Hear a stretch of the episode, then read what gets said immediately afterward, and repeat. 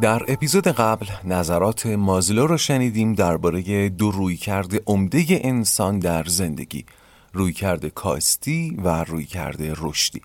با عشق کاستی مدار و عشق هستی مدار آشنا شدیم. عشق هستی مدار مازلو شبیه عشق آری از نیاز بوبر بود و فهمیدیم که کسی می‌تونه عشق آری از نیاز رو تجربه کنه که در ساحت خود شکوفایی پا گذاشته باشه. و حالا اپیزود 46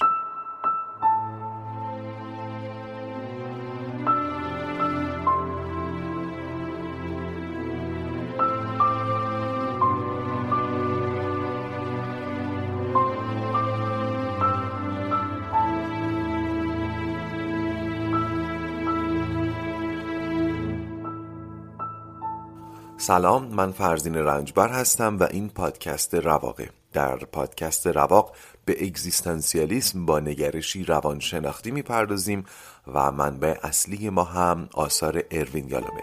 در سری اول این پادکست سراغ کتاب رواندرمانی اگزیستانسیال میریم.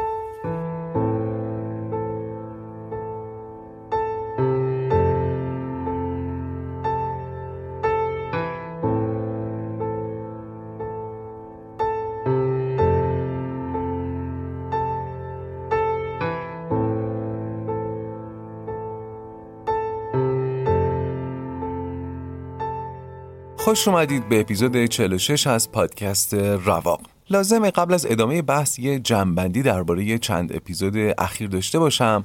بعد بریم سراغ آراء اندیشمند بعدی. اول از یالوم شروع می‌کنم که گفت تنهایی اگزیستانسیال یکی از مسلمات هستیه مثل مرگ و آزادی و پوچی. یک ترس بنیادین که در ناخودآگاه ما رو دچار استراب می‌کنه و این سائق هم مثل سائق های دیگه سازوکارهای دفاعی خاص خودش رو در ما برمیانگیزه.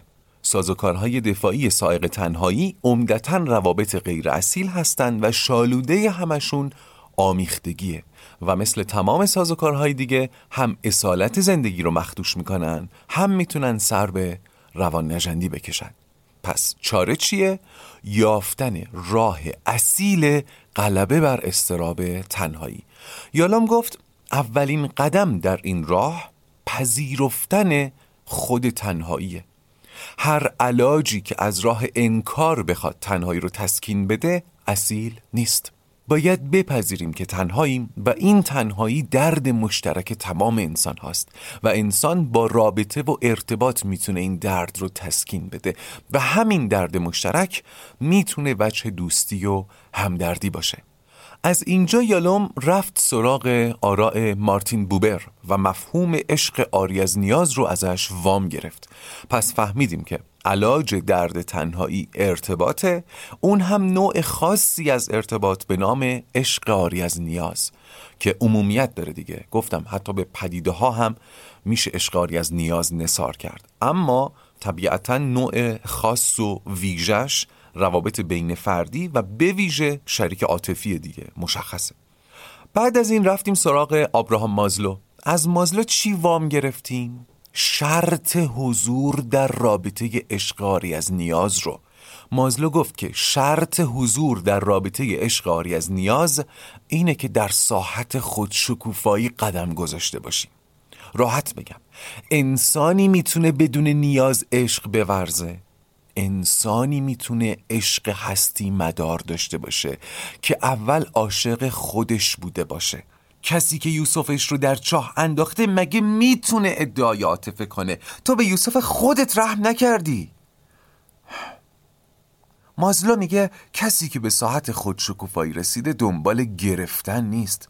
شکوفایی یعنی بار دادن مثل درختی که بار میده و میبخشه. در فصل آزادی هم مفصل درباره راه خودشکوفایی صحبت شد دیگه. خودشکوفایی از تکمیل چرخه های بهبود حاصل میشه. چرخه بهبود رو فکر کنم اینقدر اونجا تکرار کردم که هممون حفظیمش. از هستاگاهی آغاز می‌شد. یعنی کجام کیم؟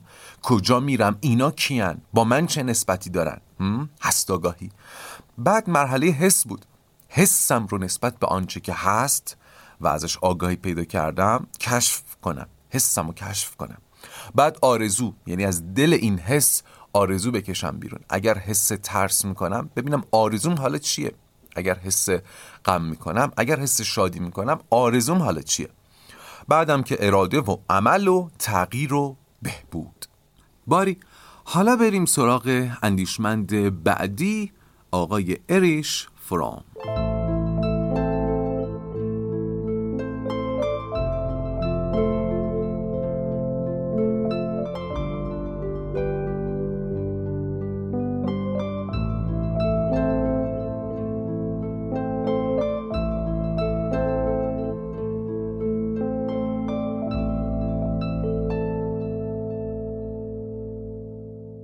آقای اریش فروم یا فروم که البته اصلش فرومه یعنی دو تا حرف سامت اول کلمه و ما در زبان فارسی نمی‌تونیم تلفظ کنیم. یعنی می‌تونیم تلفظ کنیم ولی نباید تلفظ کنیم.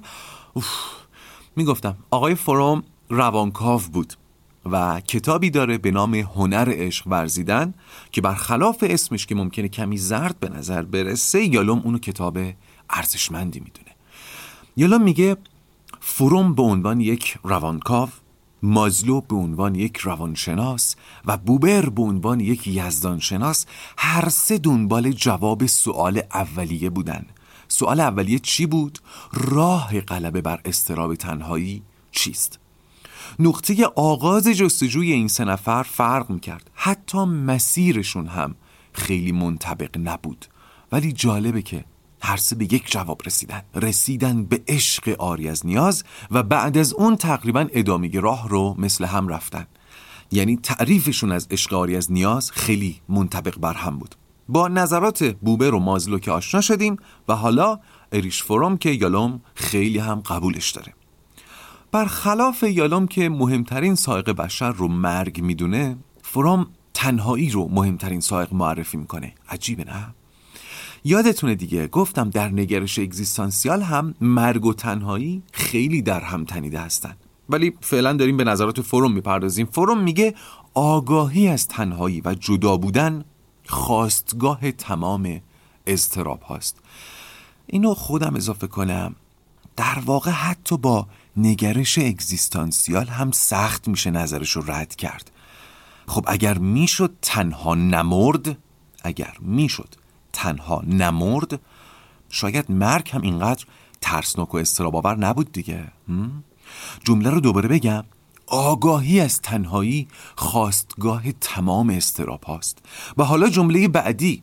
فروم میگه بشر از ابتدای تاریخ فهمید که مهمترین وظیفه روانشناختی ما غلبه بر استراب تنهایی است. غلبه بر جدا بودن. فروم میگه تا پیش از تبیین نظریاتی که الان من و شما داریم یادش می‌گیریم تا قبل از اینها پیش از پیدایش علوم روانشناختی بشر غیر از ارتباط بین فردی سه روش عمده برای غلبه بر استراب تنهایی به کار می‌گرفت که بهشون اشاره می‌کنم سه روش عمده ای که بشر برای غلبه بر استراب تنهایی در طول تاریخ به کار می‌گرفته از نظر فروم این هاست بذارید اسم این سروش رو به صورت خلاصه بذارم. آفرینش سرمستی پیوست. چی شد؟ آفرینش سرمستی پیوست. قبل از اینکه توضیحشون بدم دو تا نکته بگم. اول اینکه این سرفش زیرشاخه های زیادی دارن. دوم اینکه درسته که تأثیراتی داشتن و دارن ولی نه کافی هستن و نه اصیل. حالا این سروش یعنی چی؟ اولینشون آفرینشه که کار هنرمندان و صنعتگرانه. یعنی کسانی که تو کار خلق هستن.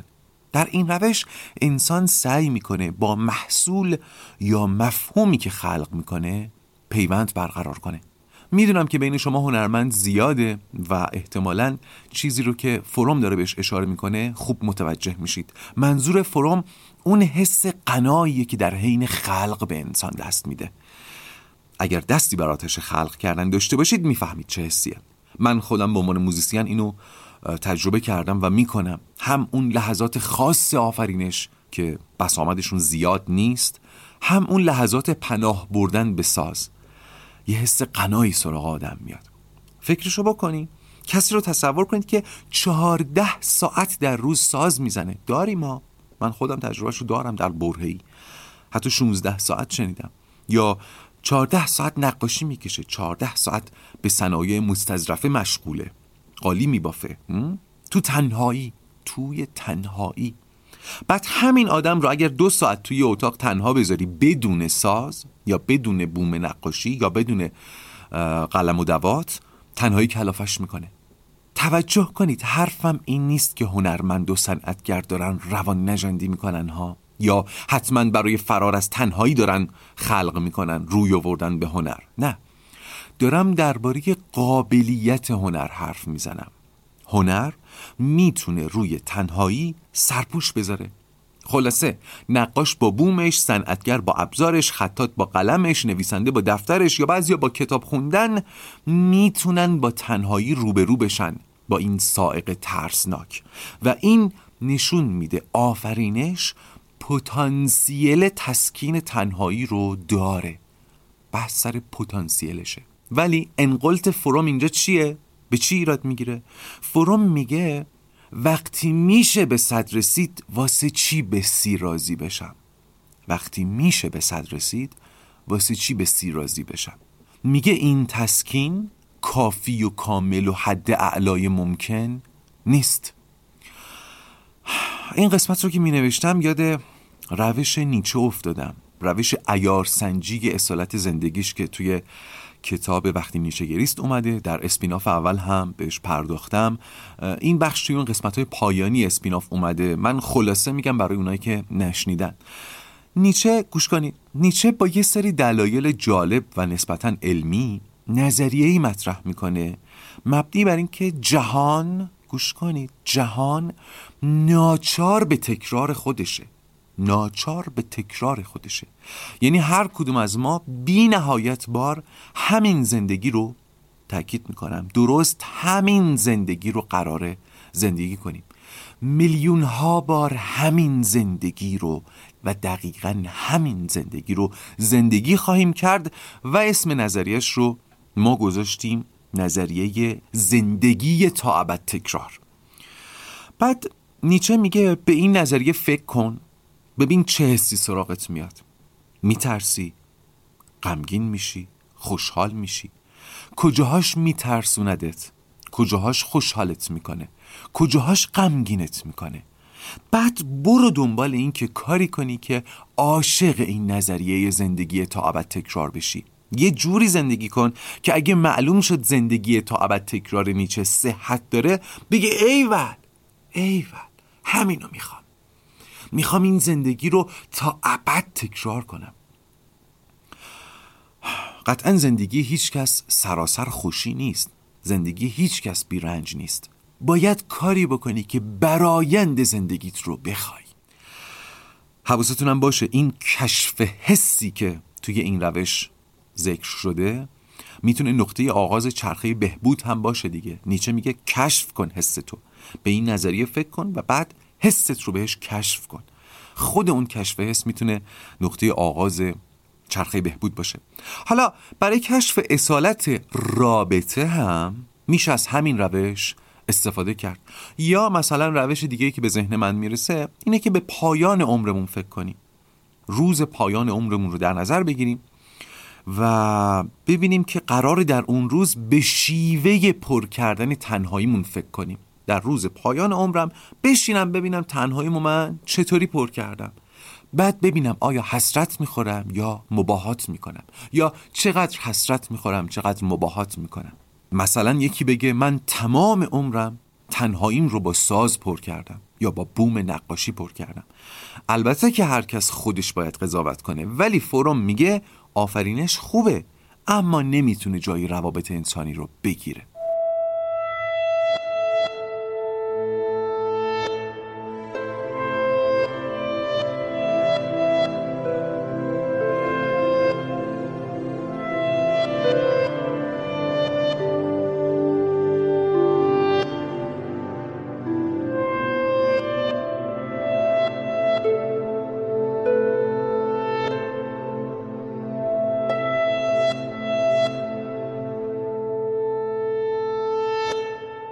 اما روش بعد که من اسم خلاصش رو می‌ذارم سرمستی گفتم سه روش تاریخی هست که بشر برای غلبه بر استراب تنهایی به کار می برده یکیش که آفرینش بود. حالا روش بعدی اسمشو من گذاشتم سرمستی. این روش اشاره داره به منشی که درش فرد فردیت خودش رو از دست میده. من بودنش رو کنار می‌ذاره. به اشکال مختلف هم انجام میشه. می‌تونه شور مذهبی باشه مثلا. طرف خودش رو در ارتباط با یک معنای اعلا معنی می‌کنه. دیگه منیت و فردیتش از بین میره. اینم بگم این منیت تا پیش از اینکه ما با نگرش اگزیستانسیال آشنا بشیم چیز مضمومی بود دیگه. ولی الان می‌فهمیم که نه اصلا شرط اصلی و اساسی نگرش اگزیستانسیال هر کس باید منیت و فردیت خودش رو بشناسه مرز خودش رو با جهان خارج از خودش به تمامی بشناسه و احترام بذاره به اون مرز. می‌گفتم درباره سرمستی. انواع دیگری هم داره مثل مثلا عیاشی عیاشی جنسی الکل یا حتی مواد مخدر. گفتم حالتی که فرد رو از من بودن معاف می‌کنه. این اشاره که به شور مذهبی کردم اشاره به طبقه مذهبی جامعه نداره. یادم در اپیزودهای اولیه رواق هم به این طبقه مذهبی اشاره کردم. طبقه که ما میشناسیمش آداب خودشون رو دارن مناسک خودشون رو دارن تاریخ خودشون رو دارن فرهنگ خاص خودشون رو دارن. من منظورم اون نیست. درباره کسایی صحبت می‌کنم که از دین این کار کرد رو استخراج می‌کنن. کار کرد غلبه بر استراب تنهایی. یادم تو اون اپیزودهای اولیه رواق هم دقیقا به همین استخراج کار کرد اشاره می‌کردم.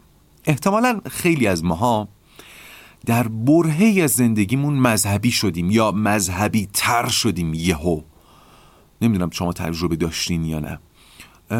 اینجا فروم منظورش همون حس قنایی که آدم در اون بره احساس می‌کنه. این مد نظر فرومه. من مشاهدات خودم رو میگم. افراد زیادی رو می‌شناسم که در پی یک ناکامی عاطفی مثلا ناگهان مذهبی شدن یا انواع ناکامی دیگه مثل فقدان یک عزیز یا حتی دلایل ناشناخته ناگهان مذهبی شدن.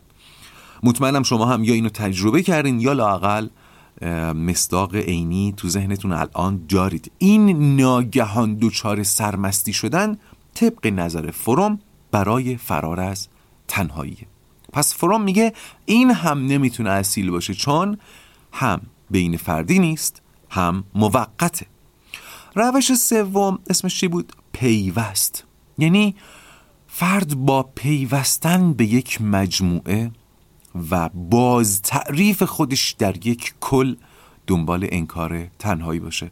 این ماجرا طیف خیلی وسیعی هم داره. از نجات پرستی و قومیت گرایی بگیرید تا شور هواداری یک تیم فوتبال. شور هواداری یک تیم فوتبال. نمی‌دونم شما هواداری شیش سیلندر دیدین یا نه؟ یا هواداری دو آتیشه خودشون رو زیل این عنوان تعریف می‌کنن. از این هفته که میرن استادیوم تا اون هفته که برن استادیوم انگار اون خلع تنهایی اگزیستانسیالشون سرپوش گذاشته شده.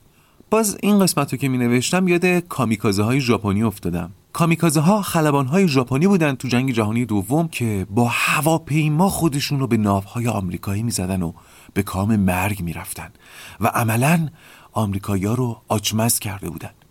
به نظر می‌رسه کامیکازه ها از همین سازوکار پیوست استفاده می‌کردن. گفتم که بخش زیادی از ترس از مرگ همپوشانی داره با ترس از تنهایی دیگه. وقتی تحت لوای میهن پرستی و با عنوان شریفی شریف در ژاپن اون زمان با عنوان شریف کامیکازه به کام مرگ بری حس تنهایی نمی کنی دیگه. بهش فکر کنید. یا توی فیلم های تاریخی حتما دیدین که قبل از جنگ فرمانده لشکر سخنرانی آتشینی می‌کرده و سربازا رو به هیجان میآورده تا فریاد بزنن و برای جنگ آماده بشن. در اون لحظه فرمانده از راه ایجاد پیوست داره ترس از مرگ سربازاشو کاهش میده. باز میگم در همتنیدگی سائق مرگ و سائق تنهایی واقعا عجیبه. داخل پرانتز الان صحبتم درباره ارزش گذاری ایثار و درست و غلطی جانفشانی برای اهداف بزرگ نیستا دارم درباره سازوکار پیوست و اثر و پتانسیلش حرف می‌زنم. گفتم پیوست می‌تونه اشکال و رنگهای بسیار متنوعی داشته باشه.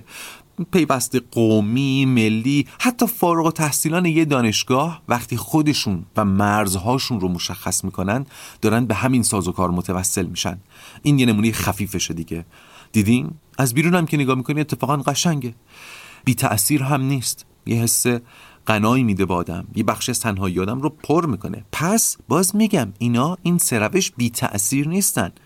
ولی می‌خوام این حرف مدام تو گوشتون زنگ بزنه که وقتی میشه به صد رسید واسه چی به سی رازی بشم؟ نهایتا وقتی فروم هم می‌خواد به اصیل ترین راه غلبه بر استراب تنهایی اشاره کنه میاد و کنار بوبر و مازلو قرار می‌گیره و میگه عشق آری از نیاز.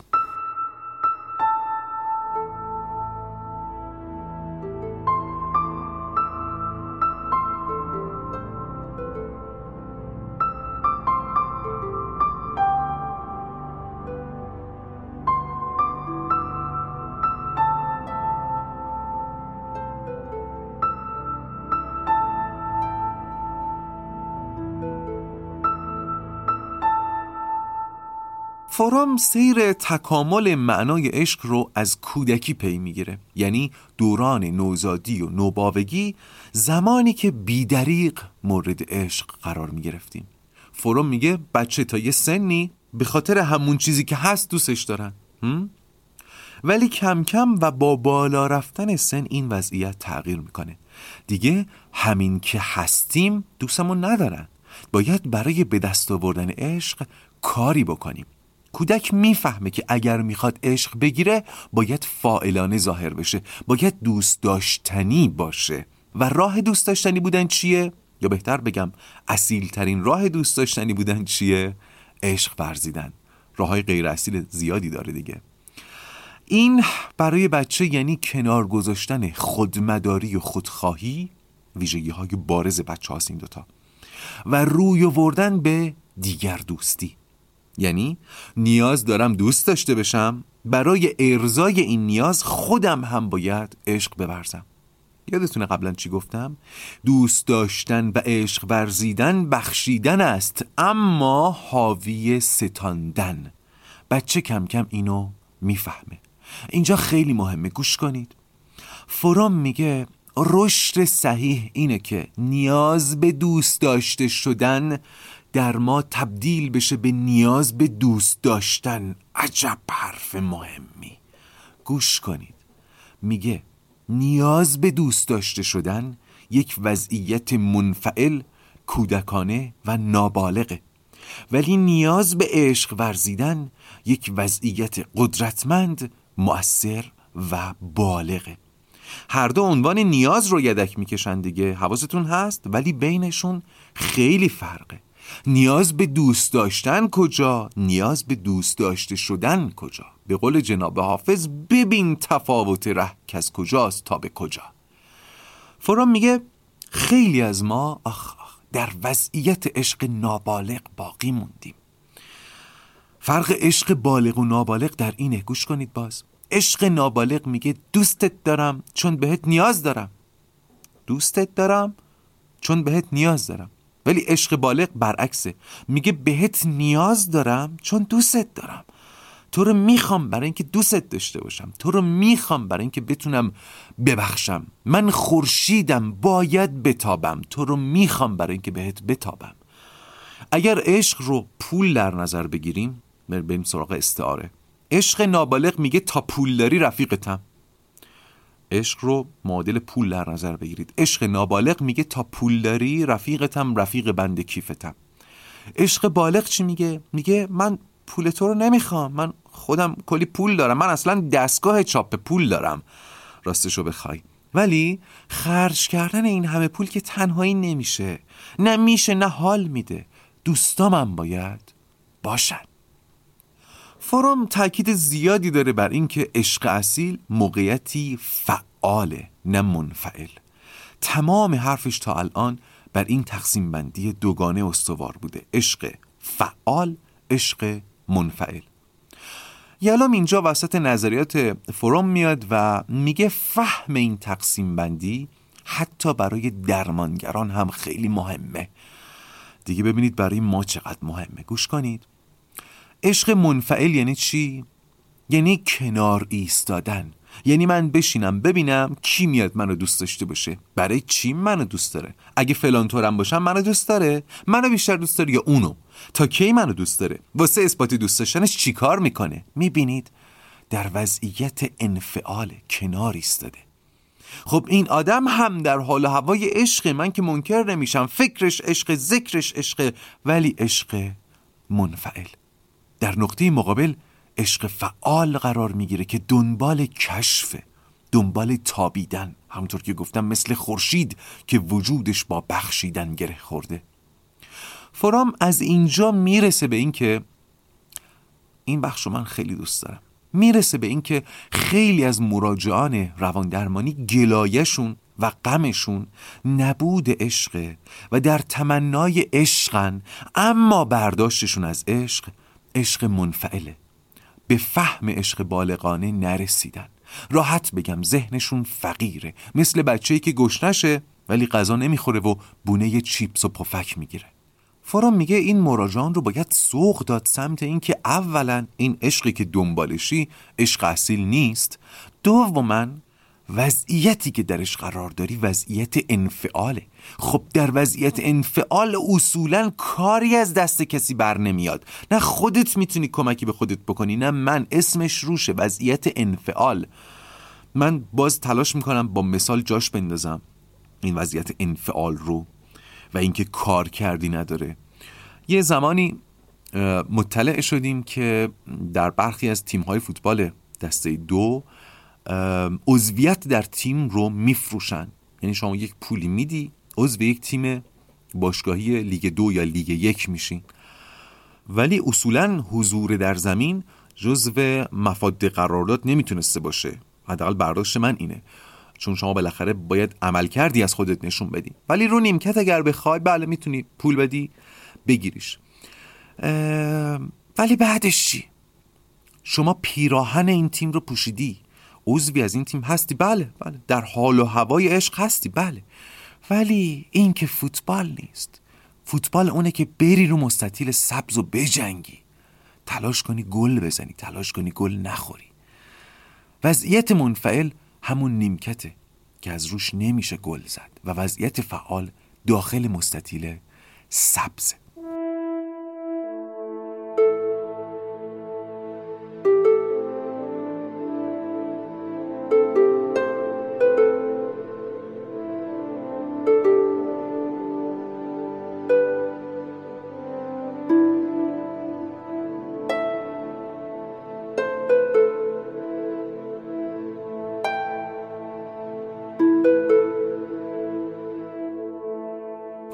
در مورد مراجعانش هم همینو میگه. میگه اولویت من اینه که روی کردشون به عشق رو تغییر بدم. فهمشون از عشق رو تصحیح کنم. یالام اشاره می‌کنه که روان درمانگران زیاد برخورد می‌کنن با مراجعانی که شکایت می‌کنن از اینکه شریک عاطفی منو دوست نداره. وضعیت انفعال. یا مراجعانی که از نداشتن شریک عاطفی شکایت دارن و حتی میگه بعضیاشون از درمانگر می‌خوان که اگر پارتنر خوبی بین مراجعان دیگه هست بهشون معرفی کنه. متوجه هستید که این طلب عشق منفعلانه است؟ فروم میگه این راهش نیست. باید روی ناتوانی در عشق ورزیدن کار بشه. ممکن الان یکی بگه خب من سنم از یه حدی گذشته یا من جذابیت ظاهری لازم رو ندارم یا هر مسئله شخصی دیگه ای اولا این بحثش کمی طولانیه اینجا نمی گنجه. ولی این نکته رو باید بگم. رسیدن به مرحله عشق آری از نیاز خودش اینقدر راه درازیه که کسی که با اراده واردش بشه حالا حالاها سرگرمه و در این سرگرمی هم رنج هست هم لذت و حز دوما اگر کسی به این ساحت برسه جوری تغییر می‌کنه که اولویت هاشم عوض میشه. و سوما من نمیگم اشقاری از نیاز معجزه می‌کنه ولی فکر می‌کنم چیزی شبیه به معجزه ازش برمیاد. مگه کم شنیدیم معجزه عشق فرام وقتی به عشق به عنوان نوشداروی تنهایی اشاره می‌کنه بهش میگه پاسخ کامل. اینجا باز رگ اگزیستانسیال یالوم باد می‌کنه و میاد. وسط میگه پاسخ کامل یعنی چی؟ پاسخ کامل نداریم. تنهایی مسلم هستی ماست. و میگه فکر می‌کنم منظورش از پاسخ کامل راضی کننده ترین پاسخه. حواسمون هست دیگه. نمی‌خوایم خودمون رو گول بزنیم فریب بدیم. با عشق میشه با تنهایی روبرو شد ولی نمیشه از بین بردش. عشق مثل لباس گرم میمونه باهاش میشه با سرمای زمستون روبرو شد ولی نمیشه برفاشو آب کرد. باز یالوم اینجا اشاره می‌کنه که عجیبه که بوبر و مازلو و فروم درسته که جستجوی خودشون رو برای مرهم تنهایی از نقطه های متفاوتی شروع کردن و راه متفاوتی رو پیمودن. ولی هر سه به عشق از نیاز رسیدن و نظرش اینه که در این نشانه است برای آنان که اهل تدبرند. بوبر از چه زاویه‌ای می‌دید ماجرا رو؟ می‌گفت عشق وضعیت طبیعی انسانه. انسان وقتی عاشق آری از نیازه یعنی جایی قرار گرفته که اصلا قرار بوده قرار بگیره. مازلو از چه زاویه‌ای می‌دید؟ مازلو عشق آری از نیاز رو در امتداد خودشکوفایی می‌دید. یک نیاز بشری و در عین حال استعداد بشری. بشر نیاز داره تا این استعداد رو شکوفا کنه ولی این استعداد در طبقات بالای هرم شکوفا میشه. حالا فروم داره میگه عشق شیوه کنار آمدنه. نپرسید با چی. پاسخی به مسئله هستی است فروم هم مثل بوبر و مازلو یک تقسیم بندی دوگانه از عشق ارائه میده. عشق اصیل و غیر اصیل خودش رو تعریف می‌کنه. میگه عشق غیر اصیل یک گوش کنید یک یگانگی نمادینه. تلاش برای یکی شدن به صورت نمادین. انگار اگر بیرونش رو درست کنیم توش دیگه مهم نیست. دوست دارم توجه کنید به این نمادین بودن ها در رفتارهای عاشقانه عرفیمون به شدت مشهوده. من نمیگم نشون دادن عشق چیز بدیه ولی ترس فروم از اینه که عشق نمادین جای عشق حقیقی رو بگیره. دیو بیا جای فرشته رو بگیره. زن یا مردی رو تصور کنید که شکایت داره از اینکه همسرش بهش اظهار عشق نمی‌کنه. وقتی ازش می‌پرسی مثلا چی کار باید بکنه چیا ممکنه بگه؟ مثلا ممکنه بگه چرا تولد منو سورپرایز نکرد یا نمی‌کنه؟ چرا مثلا جلوی دیگران نوازشم نمی‌کنه؟ چرا برام کادو نمی‌گیره؟ چرا به صورت لفظی اظهار عشق نمی‌کنه؟ من فکر می‌کنم عمدتا در این شرایط اون زن یا اون مرد می‌دونه می‌فهمه یه چیزی کمه. کم بوده عشق رو احساس می‌کنه. ولی ولی حتی اشاره کردن به عشق اصیل کار سختیه. بابا هوور قلیاست. خود من الان هشت اپیزود ساختم که از قول یالوم و بوبر و مازلو و فروم بگم که اونی که کمه چیه. ولی باز احساس می‌کنم بیشتر باید بگم تا جا بیفته. راحت در بیان نمیاد عشق اصیل. پس اون زن یا مرد در تمنای عشق مجبور طلب نسخه بدلیش رو حداقل بکنه. بگه چرا منو سپرایز نمی کنی چرا رفتار نمادین نمی کنی ولی انگار داره به یه چیز دیگه اشاره می‌کنه. یه چیز دیگر رو داره طلب می‌کنه. نمی‌تونه بیانش کنه. یادتونه مازلو توی اپیزود قبل گفت عاشقان هستی مدار ابراز عشق کمتری دارن؟ خیلی عجیبه نه؟ می‌گفتم پس فروم اسم عشق غیر اصیل رو گذاشت یگانگی نمادین که باز خودش دو جور ظاهر میشه فائلانه و مفعولانه. فائلانه مثل مرد غیرتی.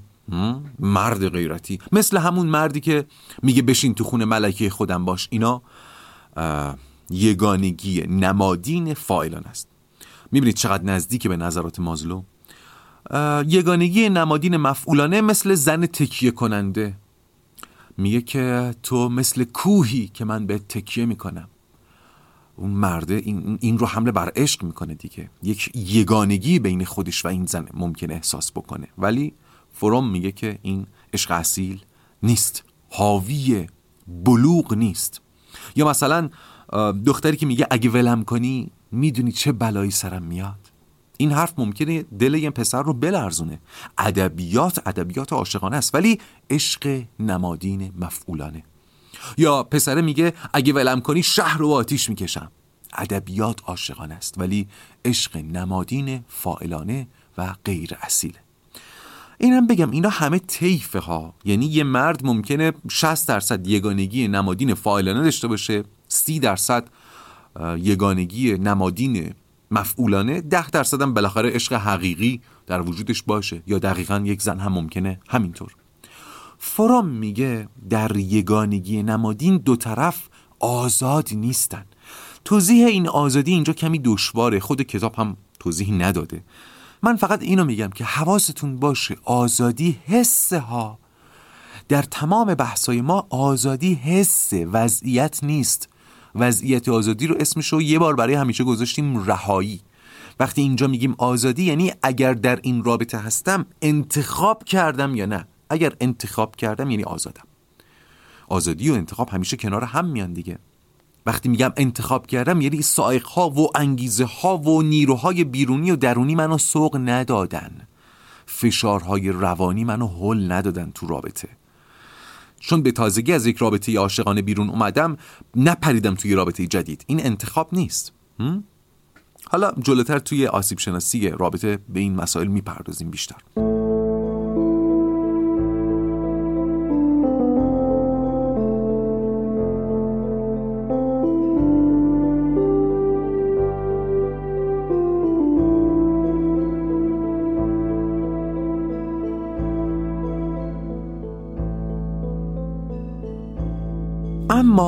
فروم عشق اصیل رو باز با یک متناقض نما تعریف می‌کنه.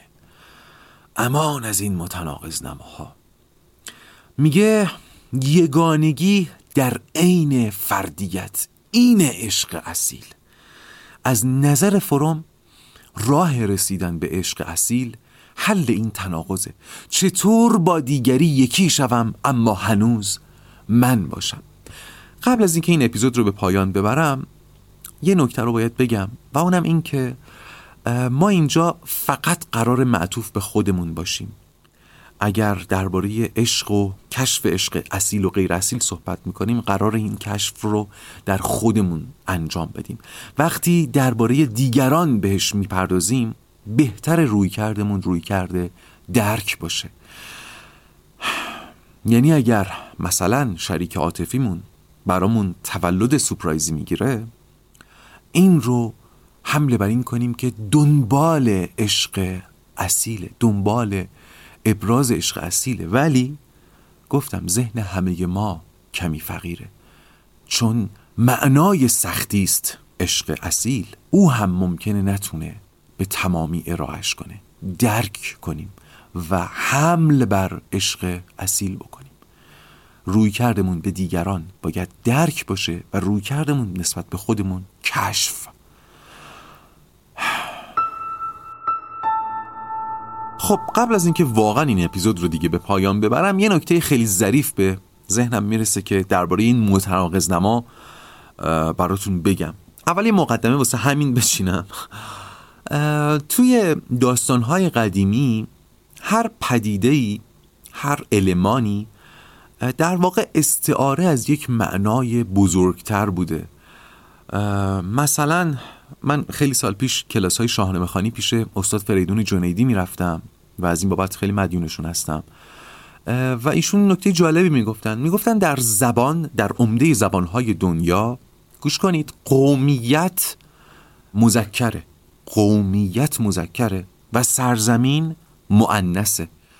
به خاطر همین از این این نتیجه رو می‌گرفتن که وقتی توی داستانی میاد که یک پادشاهی میگه اگر پسری پیدا بشه که بره فلان قول رو شکست بده من دخترم رو بهش میدم در واقع استعاره است.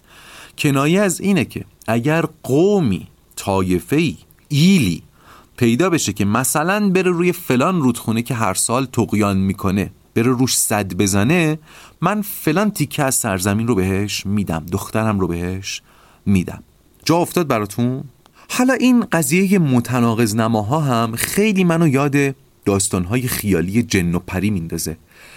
معمولا توی این داستانها قهرمان داستان باید به یک سفر اودیسهی می‌رفته یک سفر قهرمانی رو باید طی کرده برای یک هدفی که حالا معمولا یک ربطی به یک معشوق هم داشته. بذارید بگم این معشوق ممکنه همون یوسف درون باشه. استعاره از یوسف درون می‌تونه باشه. اصلا آنیما و آنیموسی نگاش کنید دیگه. خب؟ این متناقض نماها انگار معمان دیگه. معماهایی که باید حل بشن. چطور هم جوری زندگی بکنم که انگار این روز آخر عمرم هم جوری زندگی کنم که الال ابد زندم؟ یا چطور با دیگری یکی شوم اما هنوز من باشم؟ خودتونو بذارید جای پسر یا دختر یه قصه جن و پری که واسه جستن داروی علاج دلبرش چه دلبری. توی سرمایه زمستون راهی راه دراز جنگله. هفتاخان هست که باید تک تکشون رو بگذره. توی جنگل سر هر پیچ و خمی درد سره پشت هر تپه یه چیز منتظره. راه راه خطره. جنگل و هزار تا غار. غارا پر از خرس و مار. ولی فرصت واسه این پا اون پا نیست. قبل بهار دست پر باید بره سراغ یار. صدای زوزه گرگ از پشت سر روبرو هوهوی باد.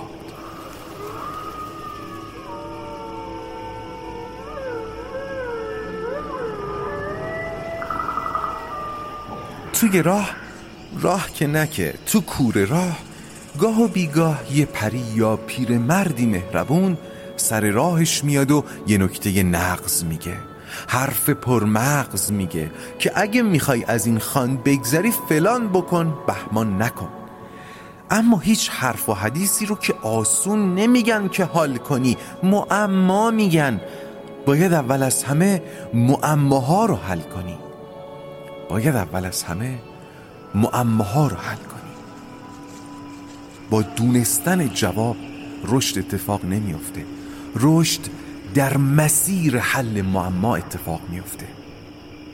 پشت سر زوزه گرگ رو به رو هوهوی باد. زود باید برگردی قبل بهار چشم به راه آخه یار. میشینه کنج اتاق منتظره. پا میشه میاد کنار پنجره. دل تو دلش نیست صداشو میندازه توی هنجره می‌خونه گرگه تو بیابونه. باز دلم پریشونه. یارم از سفر برگرد. گرگه تو بیابونه. باز دلم پریشونه. یارم از سفر برگرد. یارم از سفر برگرد.